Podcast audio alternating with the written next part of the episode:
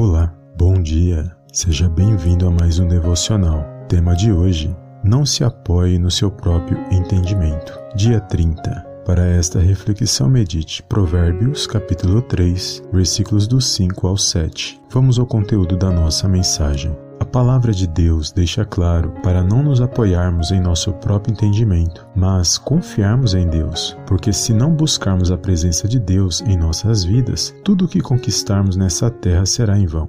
Deus é soberano e grandioso e está acima de todos e de todas as coisas, mas precisamos reconhecer isto. Nele está a vida e a salvação da nossa alma, ou seja, tudo o que precisamos para cumprirmos nosso propósito de vida, que reconheçamos a grandiosidade de Deus diariamente em tudo o que fazemos, pensamos e agimos, porque nada acontece se não for da vontade dele, pois Deus é fiel para cumprir a sua palavra. Assim, não permita que as lutas e as adversidades façam você não crer na verdade da sua existência. Pode ter certeza que Deus está contigo e que Ele cuida de cada detalhe em sua vida. Amém? Compartilhe esta mensagem e eu te vejo no próximo devocional. Em nome do Senhor Jesus.